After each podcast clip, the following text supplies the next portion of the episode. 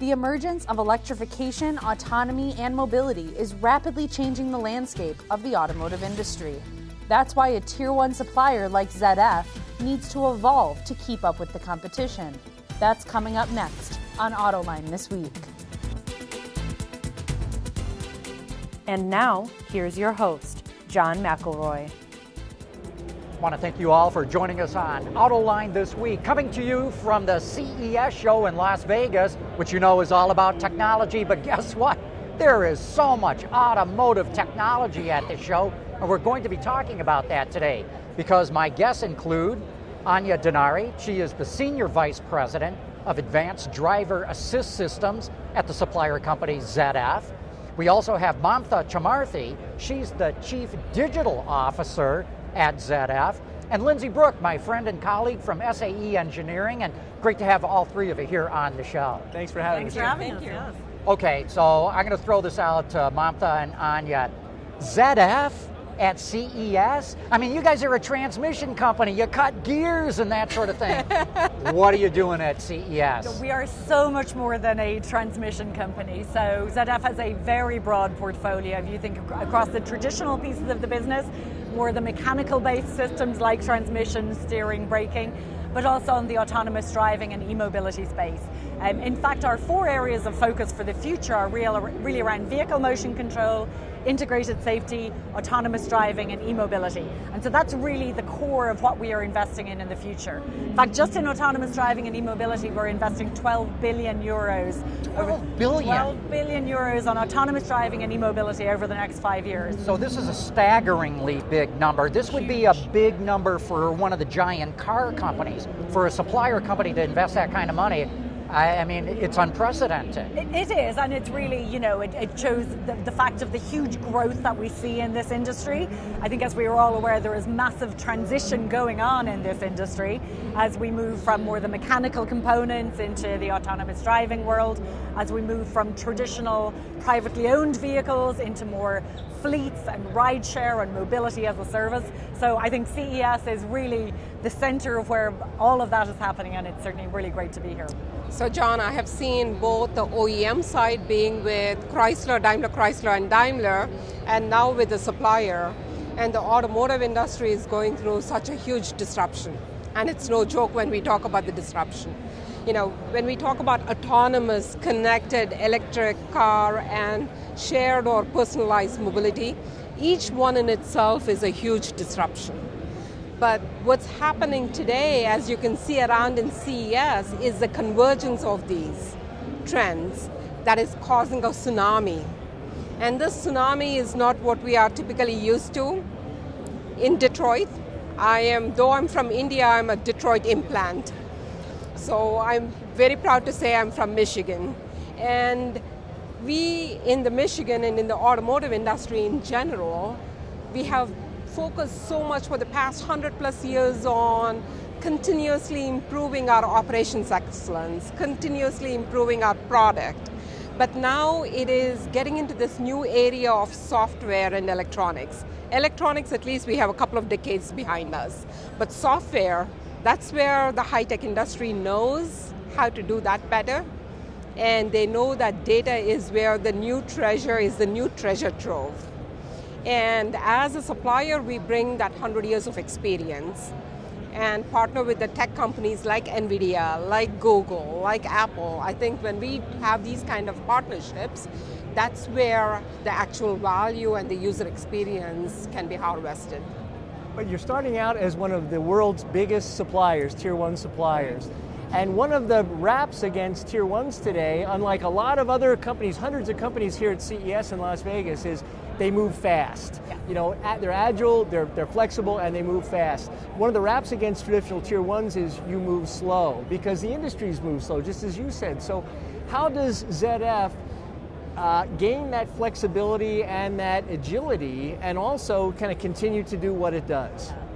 So I would say, you know, first and foremost, safety is at the heart of everything we do. So we as ZF will never do anything that in any way jeopardizes safety. So I want to, want to make sure everyone is clear on that. Having said that, yes, absolutely, we are seeing new players in the industry. We are seeing software-based things that have much shorter life cycles. We're seeing new customers come into the industry that have faster requirements. And so we have modified some of our development processes in places where it makes sense. So using agile methodologies, for example, um, which have much shorter iterative cycles that are more software based rather than hardware based. Um, we have also implemented a, a, group in our organization, a separate legal entity called Zukunft Ventures, where we are able to do things in more of a fail-fast approach. Zukunft? Zukunft Ventures. Zukunft. So Zukunft is the German word for future. Ah. So Zukunft Ventures, it's, a, it's sort of a venture capital arm that's uh, focused on future technologies and we're able to kind of incubate new technologies, new partnerships there. We're able to do it in a much more nimble way. They're not subject to maybe all of the same group directives and corporate requirements that part of a much larger organization is. Um, and they are able to work with lots and lots of other partners. So, for example, we have 40% investment stakes in several other companies in the industry. Companies like Ibeo on the LiDAR side, Astyx on the polarimetric radar side. And by incubating those partnerships within Zukunft Ventures, we're also able to do things in a much more agile way. And you can learn from those partners too. Absolutely. Tell me how Absolutely. you learn from some of those partners. So a lot of it is around the methodologies and approaches and understanding that maybe there isn't um, a hundred deliverables at every single stage gate in every step of the process. Mm-hmm. A lot of it is around just kind of the agile mindset and some of the cultural transformation that is required to have that uh, that more nimble nimble mindset, that fail fast approach, that ability to take risk. You know, a more traditional tier one customer, because it was so capital intensive and hardware based, right. was very reluctant to take risk. In more of a software based and more agile based, we're able to take more of those risks and have that kind of um, agile mindset. And so these are definitely things we're learning from some of those. Interesting. Partners. And as John said earlier, I'm still trying to wrap my head around ZF and the Internet of Things you know, it's incongruent in a way, but it's it's fascinating. I think everything, every mechanical thing is going to become intelligent. Yeah, yeah. And I think that is at the core of our transformation. In addition to what Anya said, we are also democratizing innovation in our company. So earlier, innovation was only done in R&D. Hmm. And so now we are trying to balance that speed that you mm. talked about. We still continue to do R&D innovation, R&D based innovation. Now we have empowered all of our 147,000 employees to innovate. How do you do that, Mamta? Because you just don't go out and say, okay, everybody innovate now. Yes. How do you actually implement a process that right. will make that happen? I think and, and a mindset, right? Yeah, and a mindset, yeah. especially. And this is the second year that we have been doing this. What we do is similar to startup pitch events that companies do, where they invite startups to do pitch events. We invite our employees to pitch their ideas for new businesses. So this is almost like Shark Tank inside it, of. It is, it is an inter, it is an internal Shark Tank. Last year, we invested in four ideas. 16 employees groups had uh, ideas, out of which four ideas were invested. Two tremendously successful tremendously successful, where OEMs are interested in those products. And this year we had 570 ideas from employees. Yeah. Out of which we are investing in 48 ideas. So we are truly talking about democratizing innovation to increase the speed of transformation. And, and, we're also finding that that's incredibly motivational for the employees, right? So we're saying innovation is not just within engineering; it can be within business processes, it can yeah. be within manufacturing, right. it can be anywhere across the across the organization. And we're just finding the uh, the employee engagement is really ramping up from the ability to you know, be accountable for their own future, be accountable for an invention and innovation that really can change the company. So it's, I mean, I think it's really making it yeah. an even better place to work than ZF already exactly. was. Exactly, exactly. Yeah. So this morning in a conversation with some startup companies, they, tech companies, they argued that tier one suppliers might be dead. Could you answer that? I don't believe that. There still needs to be vehicle integration. There still needs to be, I mean, they're basically selling to you. You deal with the OEM, but I mean, we've seen a lot of things change in this yeah. industry What, what's your thought on that? So obviously there's certain elements that are of course going to be there for a long time. There's always going to be, you know, some form of braking requirement. There's going to be a, a lot of those same mechanical components, although of course they're going to become intelligent mechanical components. But more broadly, there's always going to be the need for people to supply to the, the end customer, whether that end customer is a traditional OEM yeah. or a fleet operator or a municipality or a city or whoever that is. And it requires, of course, to be a successful tier one to, to drive forward through some of these changes that we've talked about, becoming more software based, becoming more agile, um, becoming more nimble, having faster cycles. But as long as the tier ones are able to manage through that transition, which I think we are you know, really certainly yes. focusing on and delivering, there's absolutely going to be a need for tier ones.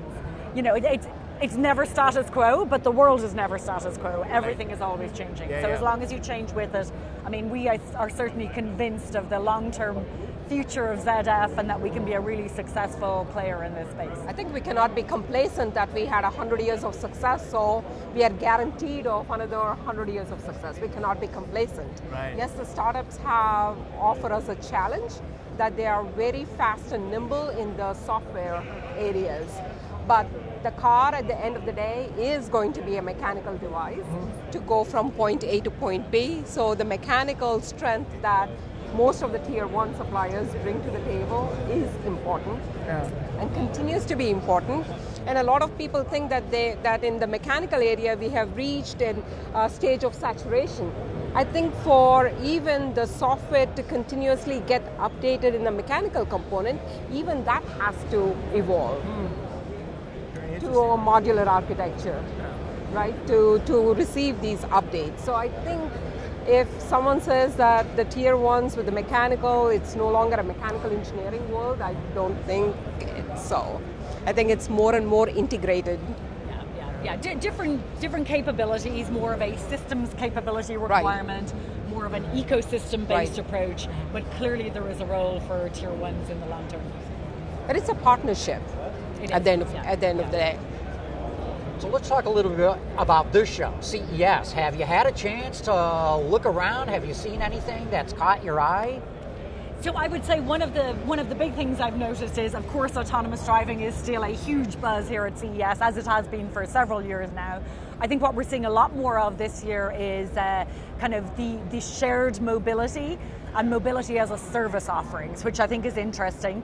You know, we see in the fully autonomous space that one of the barriers to entry is just the cost to develop a full system, considering the processing power that's required, considering, considering all of the sensors that are required. And so one of the big trends I think we're seeing clearly at this show is that mobility as a service is becoming going to become a bigger trend. So rather than private ownership of vehicles in the fully autonomous space, uh, we probably will start to see more and more of shared mobility services. So we, of course, are announcing our Ego partnership with our first customer, Transdev. I think we've seen several of our other players in the space um, uh, announcing um, uh, mobility as a service So you go back a step. You've actually developed one of these we little have. sort of shuttle buses yes, that's autonomous. Have. Yes, we have. So we have a, one of our joint ventures that's within our Zukunft Ventures uh, group that I was talking about earlier. We have a joint venture with a company called e.GO Moove, based out of Aachen in Germany. And uh, we today actually announced our first customer for the e.GO Moove, which is a six to nine person uh, passenger vehicle. Uh, it will be uh, on the road next year, so coming up very soon. Uh, we'll have the full sensor suite, the full compute power, We'll start off in more of a geo-fenced area and not on public roads because of course regulation still needs to catch up and allow for a vehicle without a steering wheel to be on a public road. Um, but yes, we were very happy to announce our first customer is Transdev. Um, a global company, fleet operator, uh, based out of France, and um, and so yeah, it's exciting times. That's it's, very exciting. It's moved very quickly since we started the Ego joint venture less than two years ago to now having something in production. And you must see a lot of opportunity in geo-fenced operations for shuttle vans, for yes. delivery, these kind of things. Exactly. Do you expect that to be kind of the first round of level four, level five uh, operation? We, we do, we do. So we have, you know, we think about segregating the space into the ADAS part of the world, yeah. which is uh, more level one, level two, up to level two plus. Um, that, of course, is going to grow tremendously. I think we expect to see, certainly within North America and Europe, we'll have 100% fitment of the level one, level two functionality by 2022. Um, and so that piece of the of the, the market is growing enormously. But for the level four, level five space, because of the cost associated with the sensor set as well as the processing power, we really do see that mobility as a service, last mile delivery, um, being kind of wh- where we're going to start to see that, that place move. It also gets you around the regulatory requirements because you can do that in um, smaller uh, privately owned places, whether that's a university, uh, retirement community, airports, those kinds of places. Yeah. Too bad the ZF brand can't be on those vehicles. Usually it's the OEM. Who knows, you know? Yeah, so, well, ZF does, is not planning on becoming an OEM. We should make that clear. That's, that is not in our future. Um, but so e.GO Moove is essentially uh, the, the, the, the supplier to Transdev or other customers. So, so yeah, we we're not looking to have the ZF logo on there since we're not going to be a tier one. Uh, Mamta, an OEM. have you seen anything here, any trends, or are you on the lookout for anything? The last couple of years, we have been talking about multimodal transportation with autonomous people mover, vertical lift-off vehicles. But it's so interesting that when you walk around, you now see drones that can really carry people and carry packages. And Bell actually is demonstrating their vehicle, their vertical lift-off vehicle. For me, that is, is, this, is this a uh, passenger vehicle? it's a passenger vehicle. So here comes yet another wave of disruption. Exactly, Just to get the exactly. regulatory requirements with that. Yeah. Yeah, but it's unbelievable. Like till last year, I saw presentations with animated vertical lift-off vehicles, but today to see it in a demonstration is just unbelievable. Okay, I've got to add this because that was part of ZF's heritage was Zeppelin gearboxes. That's where that's where ZF Could we started. be seeing ZF get into vertical transportation again? So, so obviously there's a lot we could invest in, and we are investing in a lot. Yeah. Uh, but there, that we still have to prioritise where we're investing. So for the near term, that's not part of our scope. We do. We should point out though, not just have pass car and commercial vehicle. We do have off-road applications. Uh-huh. We're focused right now more on things like agriculture, mining. Rail, Autonomous, right? Autonomous, Yes, yeah, yeah. yes, yes, Yeah. yeah. So we, we think about uh, our markets, it's, it's passenger car, commercial vehicle, and the industrial off-road spaces. Uh, for now, that does not include uh, Zeppelin. air, but it but it does include boats. It includes shipping. It includes rail. It includes, as we said, mining, agriculture, and, various other yeah. windmills. That's right. So various other off-road applications too. Excellent. Multimodal, that's really the future, isn't Yeah, it? Yeah, the multimodal is the future. Yeah. Mamta, have you been on the lookout for something here in particular? And I ask that because usually when I talk to automotive executives who come to CES, they're on the lookout for startups or some sort of technology.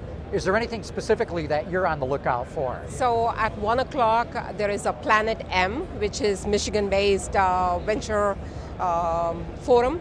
So I'll be attending the pitch event uh, where many Michigan-based startups would be there. So I would be interested in more around startups around data.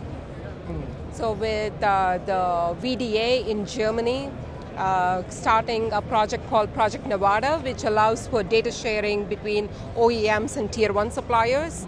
Now we are looking into more and more who is going to be the tier one of uh, uh, providing this data and data governance. And how about you, Anya? Anything that you're on the lookout for? You have a checklist? Of course, of course, and there's a lot of it here. I think it's really interesting, uh, you know, how much CES has grown, and it's not just with the OEMs and the tier ones, but there's tons of startups showing here today.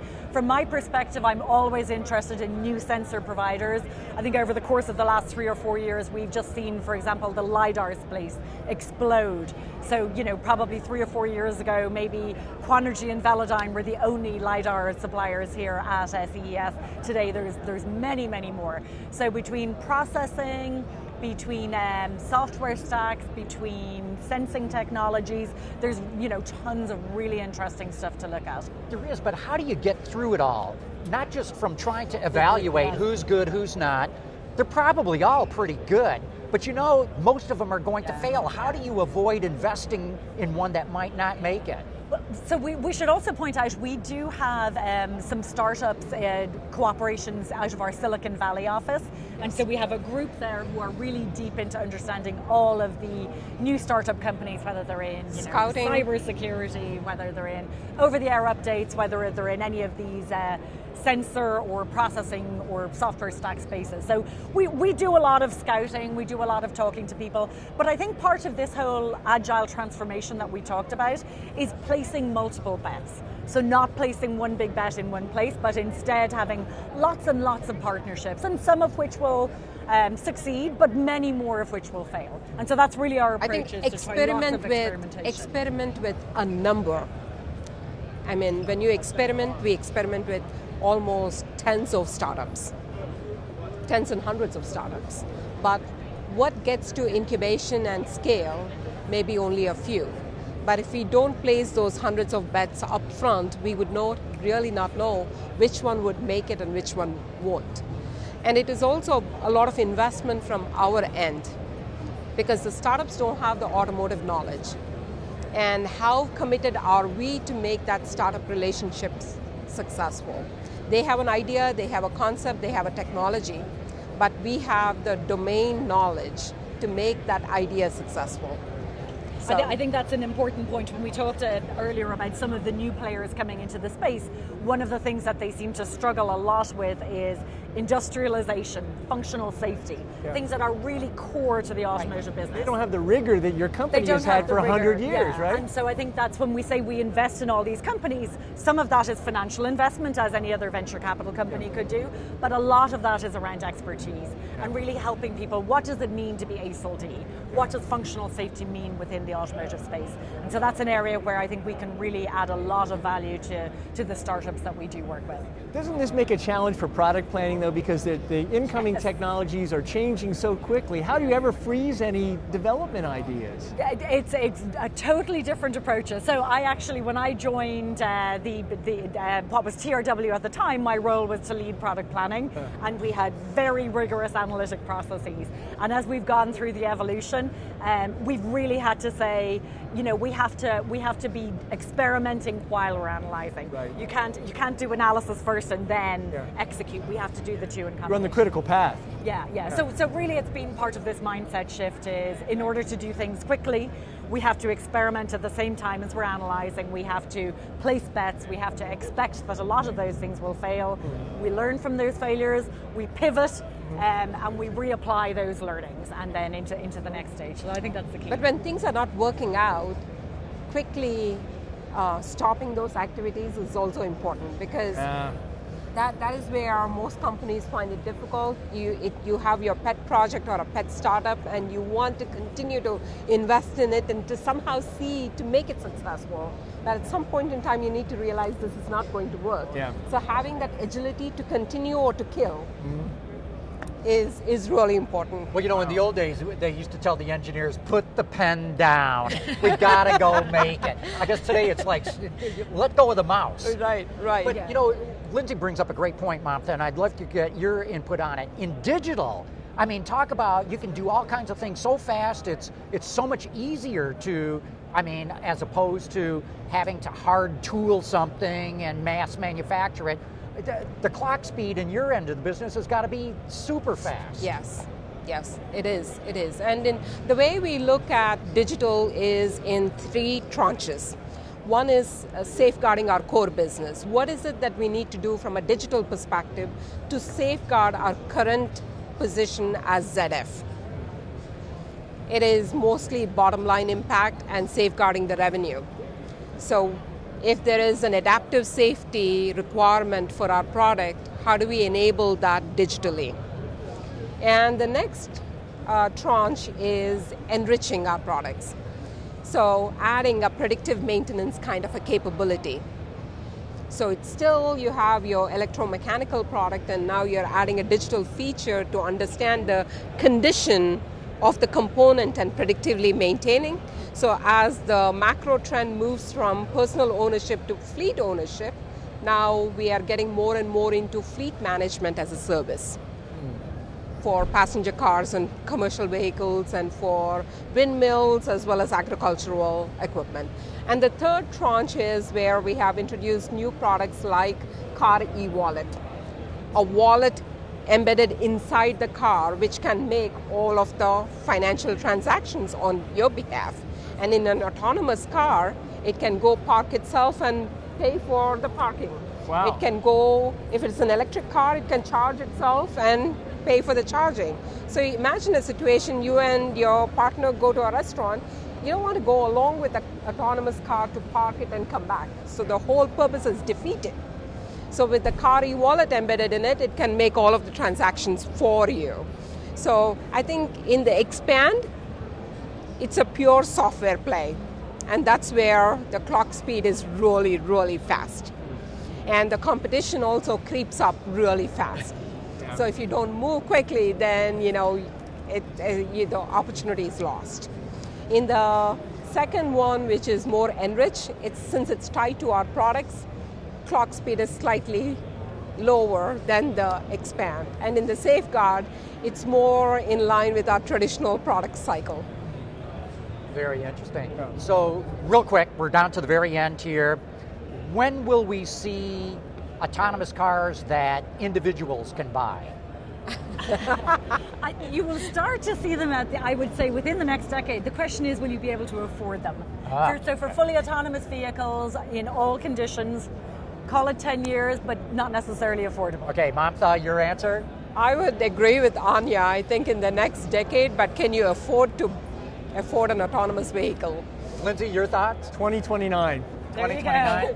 I think it's going to happen faster, and I think we're going to be able to afford it. But look, we're going to have to wrap this up. Anya, Mamta, Lindsay, thanks so much. Very interesting discussion. Thank you very much. I think much we could go on us. longer, but unfortunately, talk about clock speed, we've just run out of it. Thank you. Thank you, you. John. Thank you. Thank you.